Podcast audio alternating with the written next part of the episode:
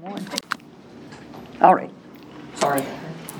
Um, He had been married to Becky Holt for 23 years, and she died of cancer. I know you were going to say whatever. um, And they didn't have any children, but he knows a lot about grief, and he's taught me a lot about grief and what's helpful and what's not helpful. Um, He also is a volunteer at Alive Hospice because that was very meaningful for him, and he's very encouraging about hospice care for people. And he's just a wonderful human being. So that's that's your introduction. Thank you. Class is over. Yeah, right. uh, Don has been in Otter Creek for about what, ten years or more. and um, is married to Kathy. I, I know him better. Uh, he, he, he does the grief share uh, meetings that we do through Otter Creek. Uh, and I've heard wonderful things about that with him. I know him better because I keep the nursery with Kathy, and he's the baby whisperer. when we have one that just doesn't want to settle down, then you know we hope Don's coming in because he uh, he he knows what to do with that baby. So anyway, uh, but he through his counseling and through his um, experience and so forth with Grief Share, he has um, an excellent background about dealing with grief. So he's going to share with that with us today, along with Johnny. All right. Well, when you was talking about grief, I, I thought it was, uh, the grief I give Julie on a daily basis. Uh, as recent as yesterday, making me go to a Halloween party and dress up. Yeah, uh 'cause last night I put the stuff on and you put hair and it's like werewolf, but I look like a homeless guy instead, but. But, uh, yeah, I was, the, the grief part, we've all lost people, you know, uh, my parents, grandparents, and, and a lot of people you expect, well, they're, when you're younger, they're older and it's gonna happen. But, uh, personally, when it's unexpected and it's your wife, and there's several in here that have lost husbands and, and, and their wives, uh, it, it really hits hard, and, uh, for Becky, she was, uh, uh, one of five. She was the middle one and the best. The others are kind of marginal. So, and the mother-in-law was really marginal. But anyway, so that's a whole other class. but uh, she was uh, really in a good. When I met her, she worked at Opryland. She was a dancer and I Hear America Singing, the lead dancer, and really uh, talented in that. And uh, was on the National Network, different things. And she kept in shape. And so we come to 2001, and she uh, develops a pain. And, and I, a little background on this, just separate, that's God's will, I guess. We hadn't been attending a church. I'd grown up Church of Christ. She was a Methodist. I tried to blend it at, at a real conservative one, and I didn't like it either. So we ended up just professional, as Rubel Shelley said, the, uh, uh, what was that? The, the Church of the Box Springs Mattress, uh, St. Pillow. So, uh, in January or February through Phil Hasty, a friend of mine, he went to Woodmont Hills and I went there and it just connected. So I found a church. She gets a pain. This is all uh, February to May. In May, the pain gets so bad. Um, we go to the doctor. She has a test. They uh, uh, call us, want to meet us, and then biopsy. Uh, colonoscopy, and then you meet with the, uh, the doctor, the, um, cancer doctor, and he, uh, after they left, the, you know, he said, we're gonna do some chemo, and then, so I, after they left, I said, well, can you operate? No. Is, is it something can be healed? No. Well, how much time? A few months.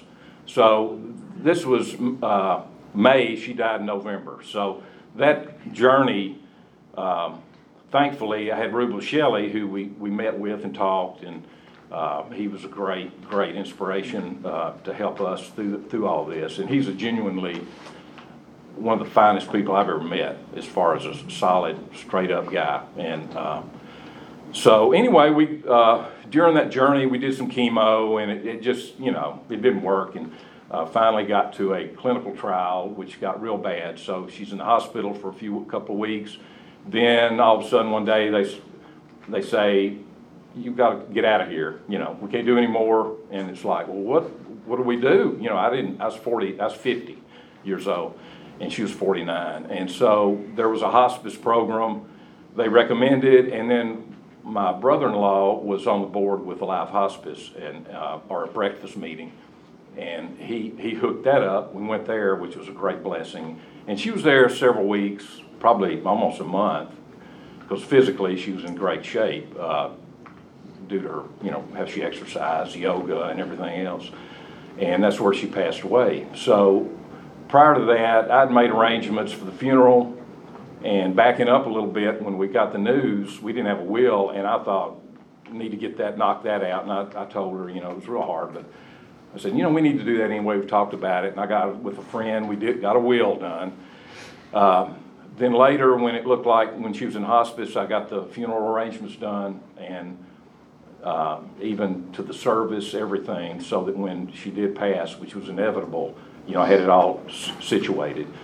So after, uh, for those who've been a caretaker, you know, I um, was with her the whole journey, the doctors, and spending the night every night at the hospital in the hospice, and, um, and uh, so when she passed, it was a tr- really a blessing. Uh, I know, I remember Rubel Shelley saying, talking about the different religions that step into the grave, but with a, as a, a Christ follower, we, we, our steps lead out. And that just meant a lot to me, so.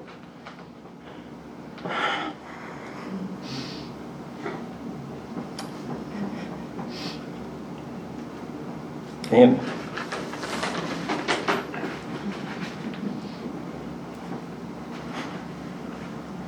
Praise God.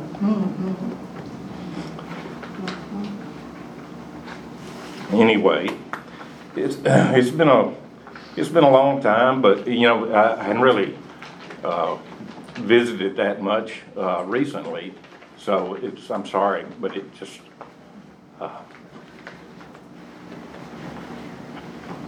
I'd be worried about you if you weren't experienced. yeah. But it was, uh, after, after the, you know, taking care of her and watching her suffer and through all of that, um, it, it was a relief at first when she passed. And then you go home and you're by yourself, and then you're thinking about, now I got a funeral.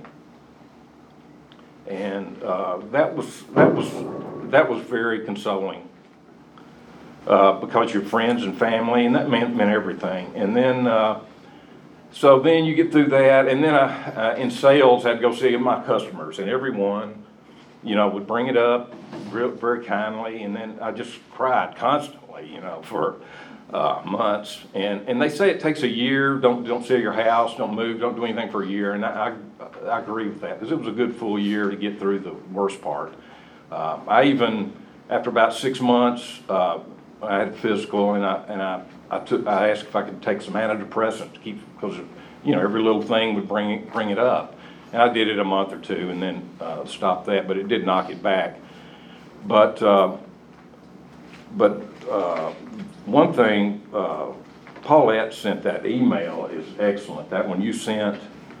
If- If anybody ever wants to know what, I mean, it nailed it. It was like reading the mail, uh, about, reading my mail about what, uh, grieving is and, uh, some of the things were. I- Yeah, I didn't, I It just was a sent that to y'all. Facebook post. Yeah, Yeah. I- I just sent it to y'all. Wow, it was great. I mean, it, it, it nailed it because, um, you know, people show up, they surround you, they come with good hearts, they want to support you. Uh, the early days, you become a grief zombie. Then over the coming days, the, the, the calls are real frequent and then it drops off. You expect it. But, and what I wanted to do is keep busy and, and stay with it. And what, one, the one thing that really helped me, uh, Becky did yoga and I went with her to a class uh, a couple of them. She asked me to go when she was sick, and um, and I enjoyed it, and so I kept going. I went three or four times a week, you know, and uh, every Saturday, and it was really, really good. And uh, and all the there was mostly girls there, and they all loved Becky, and so it was good to have that. So then after a while, as I got through most of it, these girls were like, it was like, wow, these are a lot of girls. They're nice looking, and uh, I thought, hey, you know, I'm free now, so. So one day, I'll, I'll, and I've told this to, to some of my friends, uh, one of the teachers, she was married, a real pretty girl, and everybody's obviously younger than me. I'm fifty, they're thirties, forty something. So she said, Johnny, have you started dating yet? And I said, well, I'm trying. I've had people going to lunch and stuff. She said, well, I got you somebody. And so my head went to, which one? You know, and she said, my mother. So I, I, right there. she said, she's about your age. And I was like, okay. I, I really needed to hear that, but anyway. Uh, but that, that helped me through it, and it was a good year before it, uh, kind of cleaned out, cleared out.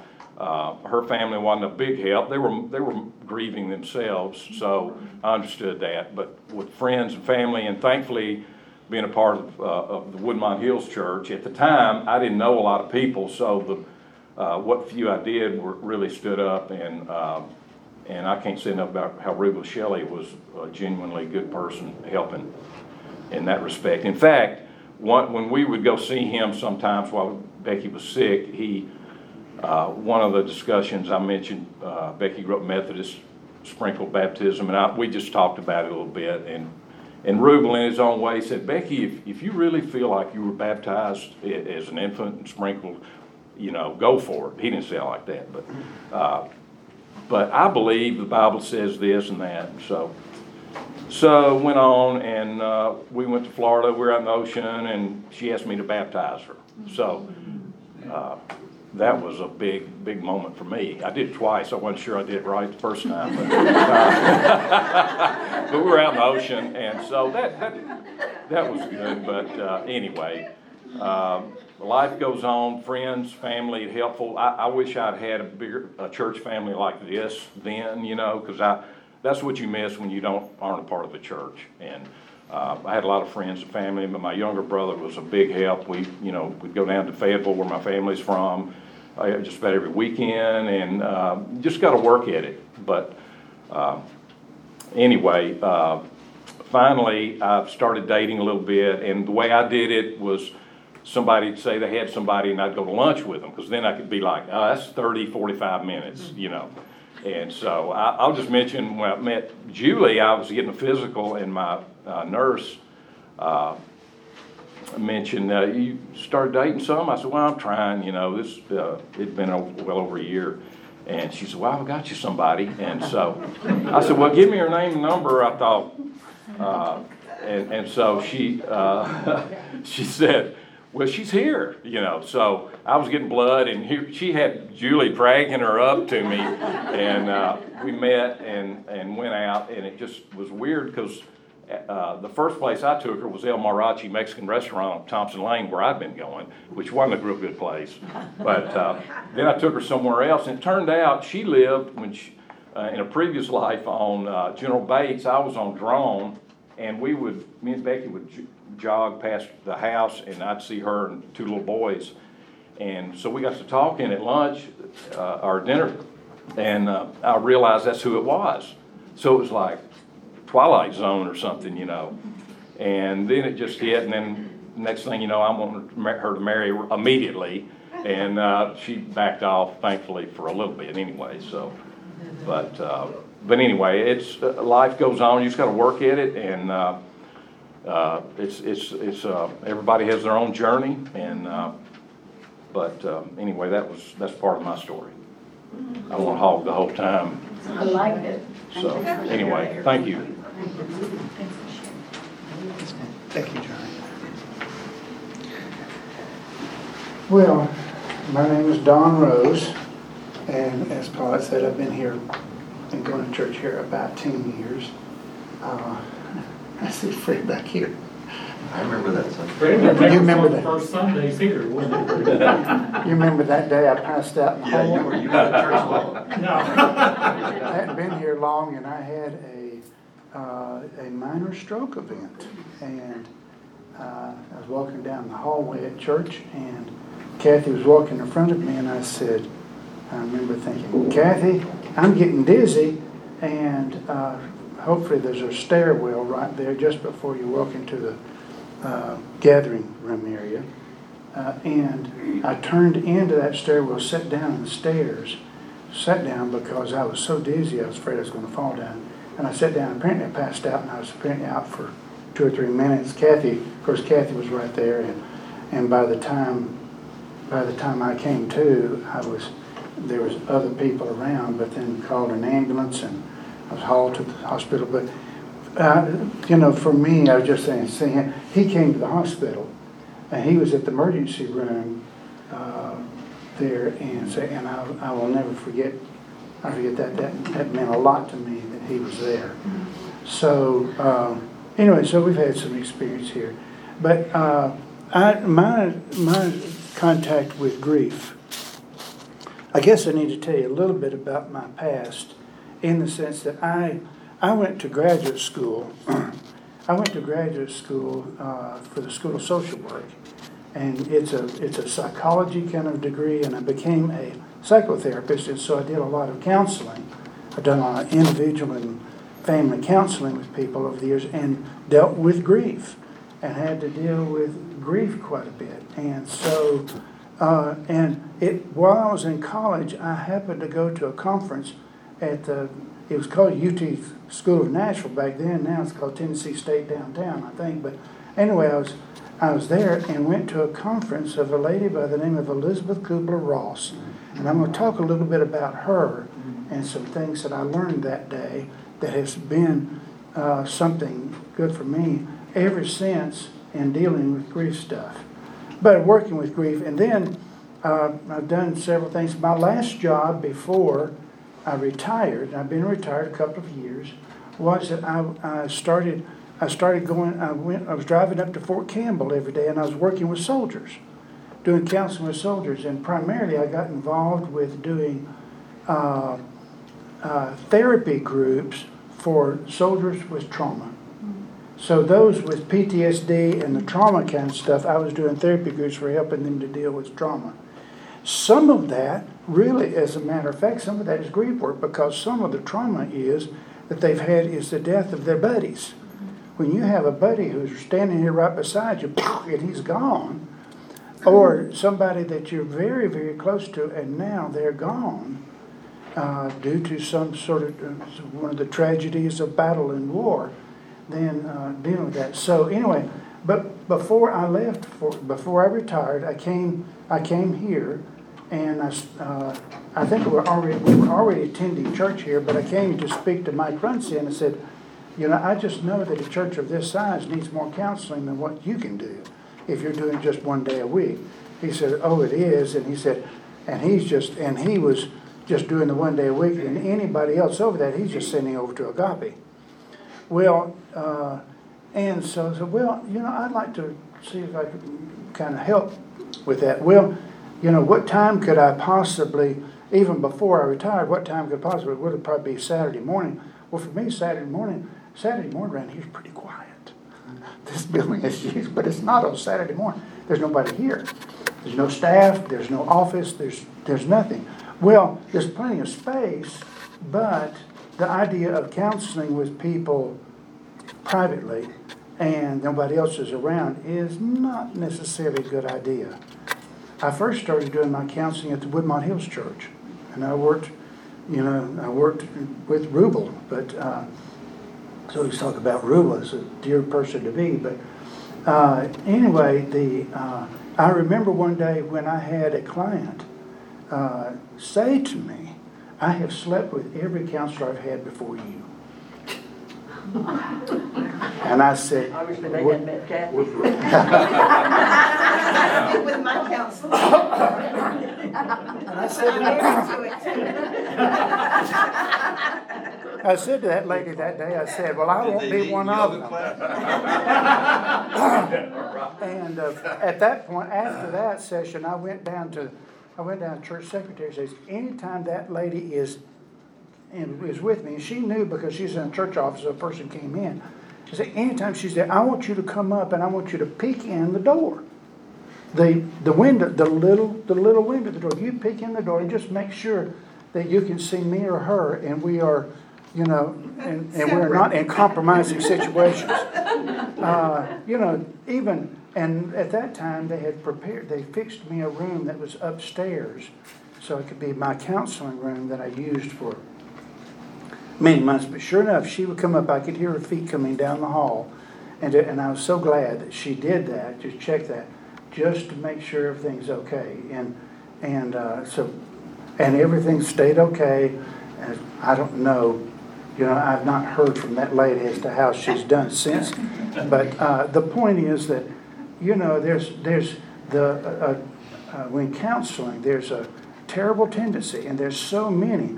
And this church has had a problem with that, with even minute, and I know that, because there's, there's even had ministers here, Fred's been around long enough, probably know that. There've been ministers here who have been gotten involved in inappropriate relationships with counselees.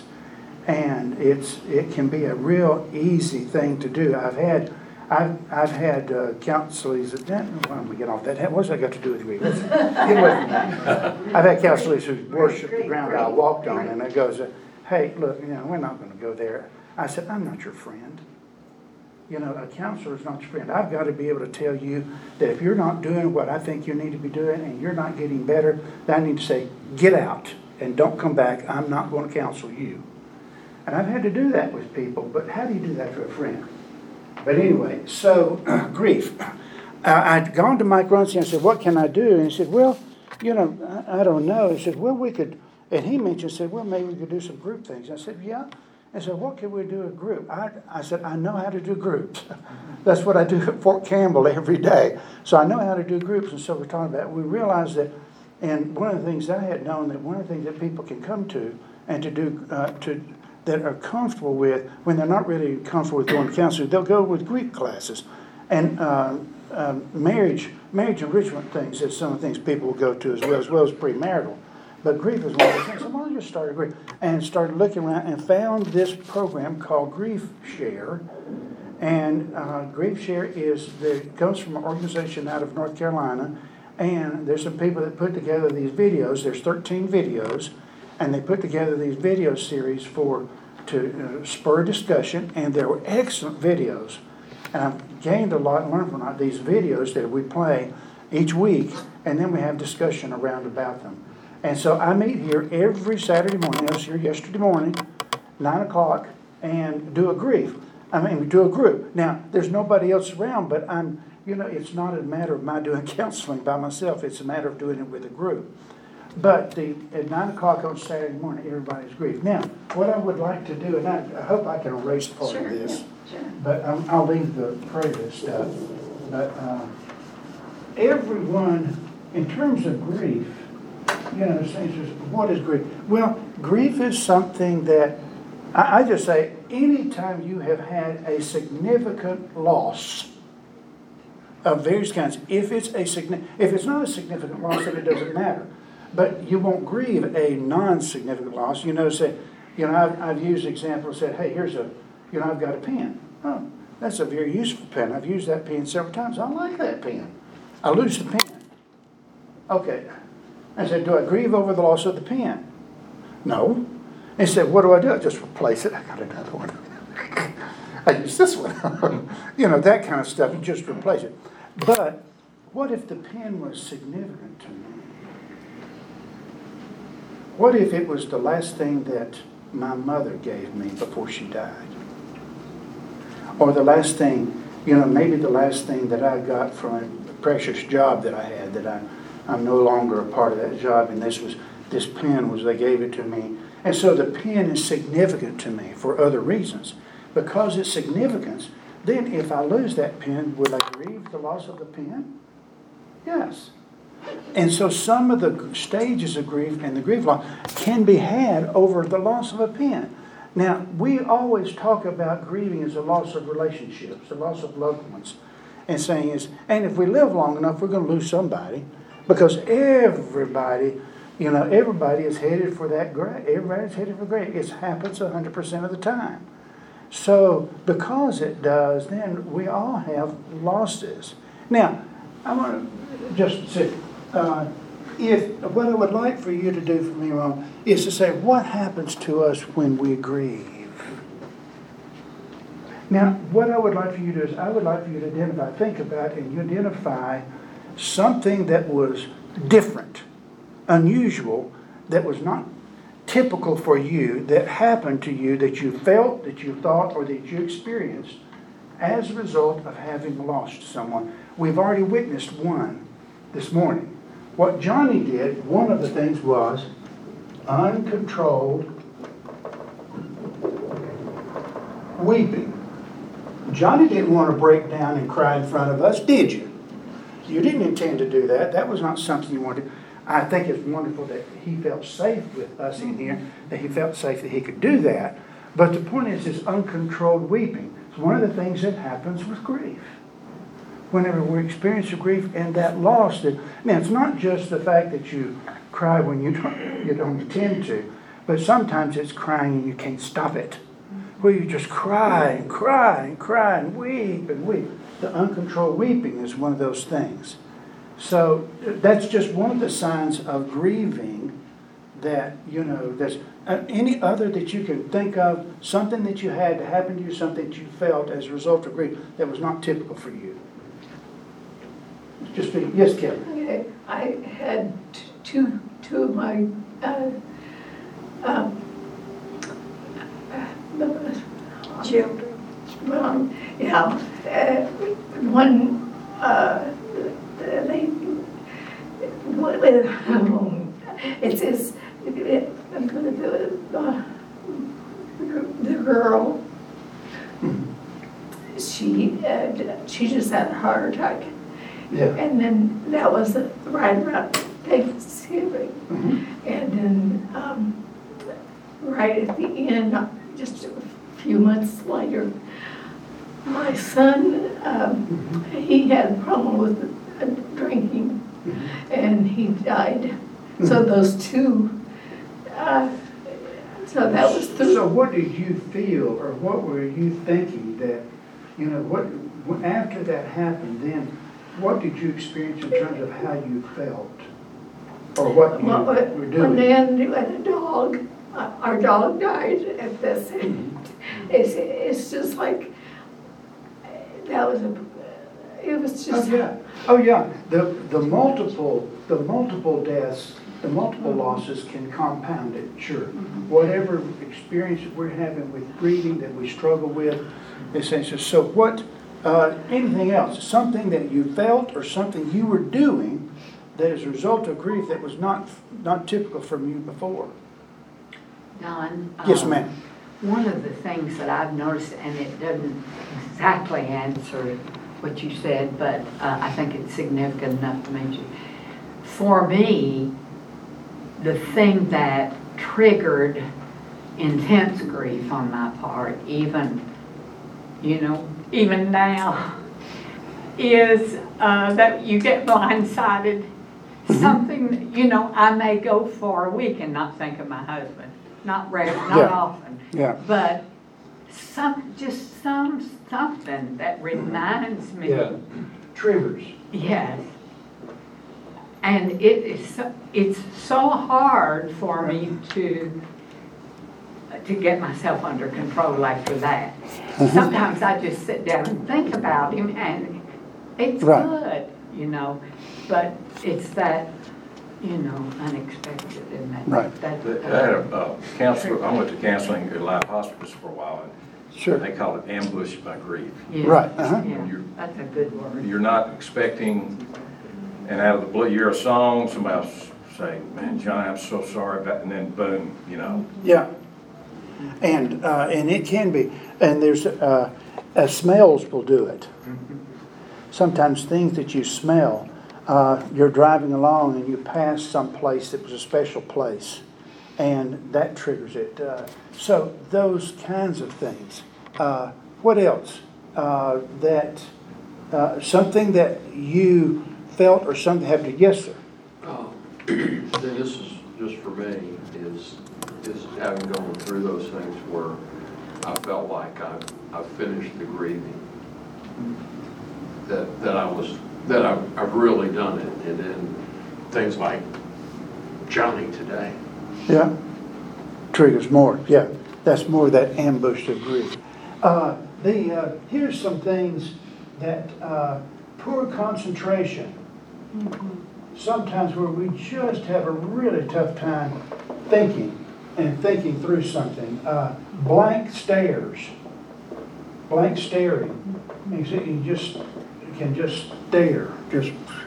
Uh, but uh, lo- loss of interest, where things things that you used to enjoy doing, you just don't do anymore. Just or it just doesn't mean anything anymore. Uh, but it used to be very special and important before. These these are some things, and of course, it, it can affect your sleep. A lot of people lose weight, not the preferred way to lose weight, obviously, but loss of appetite. Now, those what I'm saying is that these are things that typically happen to somebody. A person feel like they're going crazy. But they're not. It's just typical grieving. And the stuff that we have adjust to. A, a grieving, when you have a significant loss, it, it puts a great big gap in your life, a real hole, an emptiness that just, just seems like it just permeates everything you do. Well, now, uh, what I'd like to do is I would like to get to, I'd like to get with, get to Elizabeth Kubler Ross.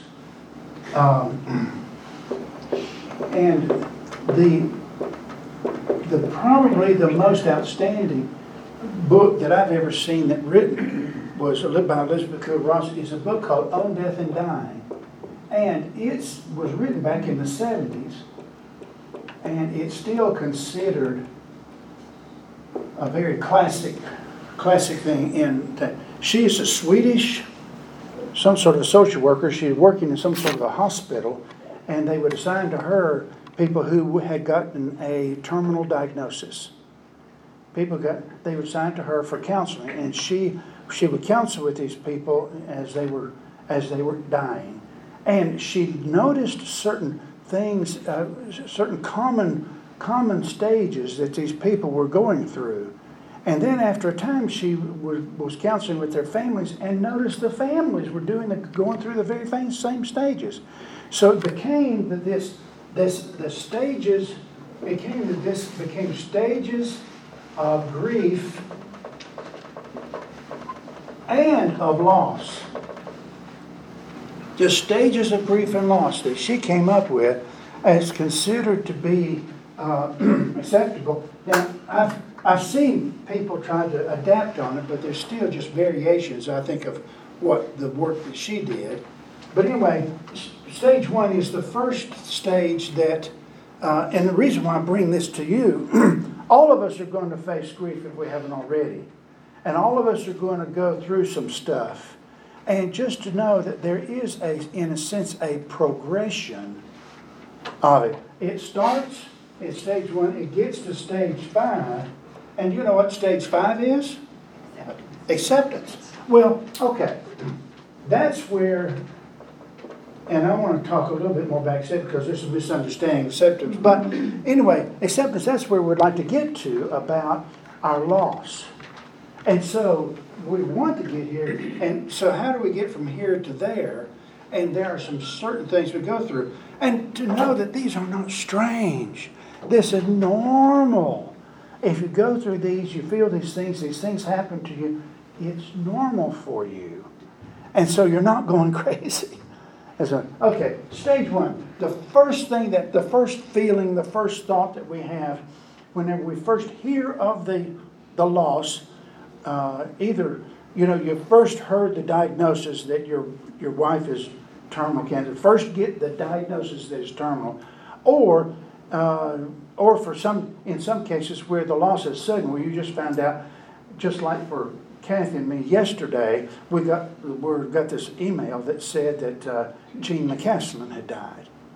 That well, because we all knew that she was not well and she didn't have a whole long to live. In fact, Johnny said on Wednesday night in our class, he said, he said it, it may be as early as this weekend. Well, lo and behold. But the point is, it just it is a, a sudden loss where uh, person may be fine one day and they're gone the next. Accidents, accidental deaths, and that kind of stuff too. What's the first stage that you have? Now, some of you may know the stages of grief and loss because you've you've studied it. But if you have, you know, what's the first rate of what? Denial. Denial, yes. This is where we tend to say, I just can't believe it. That's very typical. I just can't believe it. I remember hearing when John F. Kennedy was killed. And I was told by a girl in the study hall when I was in the 10th grade, you know, John F. Kennedy, uh, President, President Kennedy was killed. And I just, I said, by the way, when do we quit? Uh, you've got five minutes or more, okay. let me go five or six minutes. Okay, there's also this shock. We go through this, there's a shock. And so denial and shock is a typical first stage. The second stage, and it says it is the stage of anger. Where we get angry. Well, why do you get, who do you get angry at? Some people get angry at God. It doesn't, you know, doesn't particularly serve a purpose, but say, God is not afraid of our anger. That's important to say, but anger, but it's angry, and the anger is because something is not right. That's the definition of anger, if you notice. It is our natural feeling for when we perceive something is wrong. Well, whenever there's a loss it just, just shouldn't be, it's natural for us to feel anger. So we, we can be even angry at the loved one for leaving us. So that's a strange, but the anger. The third one that she mentioned, I would have never figured out, but it's called bargaining. Elizabeth Ruth Ross called it bargaining. And that's whenever we might say something, Doctor, if you'll just give my mother something that will heal her, I'll give half of everything I've got to your favorite charity. It's this thing about if I am willing, if I am, it's this feeling that many of it's kind of in if I'm willing to sacrifice enough, if I'm willing to work hard enough and try hard enough, surely I can make a difference. Suicide bombers feel that way. They're willing to give their lives because they think that what they're doing is going to make a difference. But the point is, is surely if I'm willing to do enough, so this this thought that surely there's something I can do that can make a difference. There's surely, and I'm, I don't know how much Johnny may have gone through. Surely there's something you can do that have kept your wife from dying.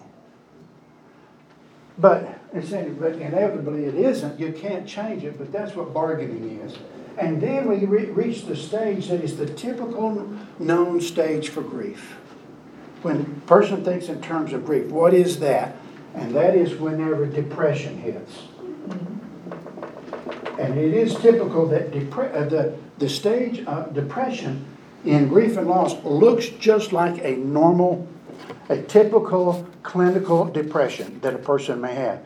And it is very appropriate, as Johnny mentioned, going to a doctor and saying, Is there something you can help me with that? They, the, there are sometimes the antidepressants can help take an edge off of it. It's not something that's need to be taken for a long time because as things get better, you you know you don't need it anymore. But it does can help with some of that uncontrolled crying, or those long gaps of, uh, of difficulty with sleeping or problems with appetite. So don't be a, some just say don't be afraid to seek some counseling or some uh, seek a doctor that can help through some of that. Their acceptance, acceptance. I heard somebody say, "I just can't accept because I just can't, I, I, I just can't treat my loved one like they didn't matter." Well, acceptance doesn't mean it means like or like I, I just can't treat them like they don't that like they didn't exist, like they didn't care anymore. Acceptance does not mean forgetting anything about your loved one. You don't have to. Acceptance means beginning to recognize that I have I have a life left. Mm-hmm. I am here, even if my loved one's gone and it's left an empty hole in me that's a mile wide. I am here. Now, there's pieces that in my life that's left. What do I do with that? Mm-hmm. And start beginning to pick up those pieces and begin and begin to do something with it. That's all this. This one, acceptance means beginning to, I'm picking up the pieces. And I have seen just lately, there's a fellow who worked with Elizabeth Kubler Ross, and they now have come up with a sixth stage, and that is finding meaning. Finding meaning in life. What can my life mean now? And that is that is me as now accepted as a sixth stage in the stage of grief and loss. So I bring these to you uh, is just to say they don't to, to feel them and for this to happen to you doesn't mean you're crazy. but it just means you're, and does everybody go through these exactly, the exact, no? As Johnny mentioned, everybody's journey of grief is their own. Some do it fairly quickly. In fact, uh, Elizabeth Kubler-Ross did some research on the types of people who go through grief fairly quickly as opposed to those who don't. I find it interesting that those who go through grief the easiest from here to here are those who have a deep spiritual walk with the Lord. A fellow who was a missionary in, in uh, the story's told, a fellow who was a missionary in, in uh, the Philippines, uh, who was very avid, very athletic, very, uh, he was jogging, he would jog all the time. He got to where he'd just be real tired. And he, and he went, uh, and he went to Seattle to get a, to get testing, to get tested, found out he had terminal cancer. And the doctors came in and they just said, I'm sorry, sir, I have to tell you that you have cancer and it's incurable. And, and the doc, the guy said to the doctor, he said, you think you're bringing me terrible news. But all you're doing is you're bringing me word that a journey on which I have been all of my life, I'm going to get there early.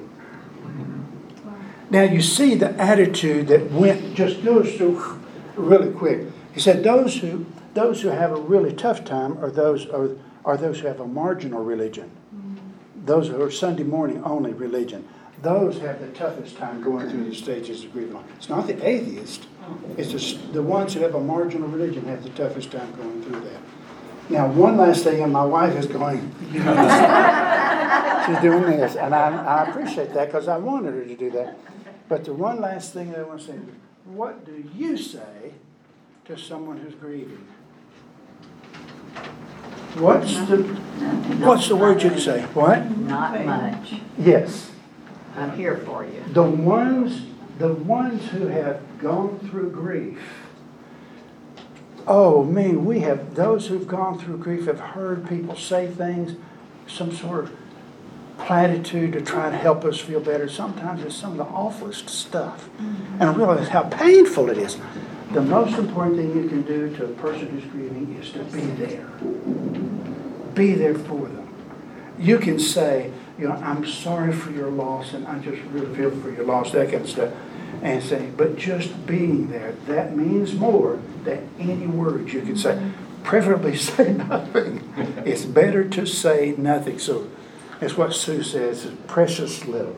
Anyway, uh, and yes, ma'am. I was just gonna share, like, we all know Catherine Broadway's suffering, and, but yet, she stopped me today to ask me about my son. And, uh, so I was talking and and telling her, and then some other people came up and gave her hugs and all, and I was about to walk off, she said, wait, wait, I wanna hear what you were saying, finish that. And I was like, wow, that's been a lot. Yes. And it's amazing where some good people have some mm-hmm. really good attitude about their mm-hmm. own end of life, and so they, and so they, that, that can be some wonderful thing. Mm-hmm. Thank you, I, thank you. Thank you so much. Yes, great job, Johnny and Don both.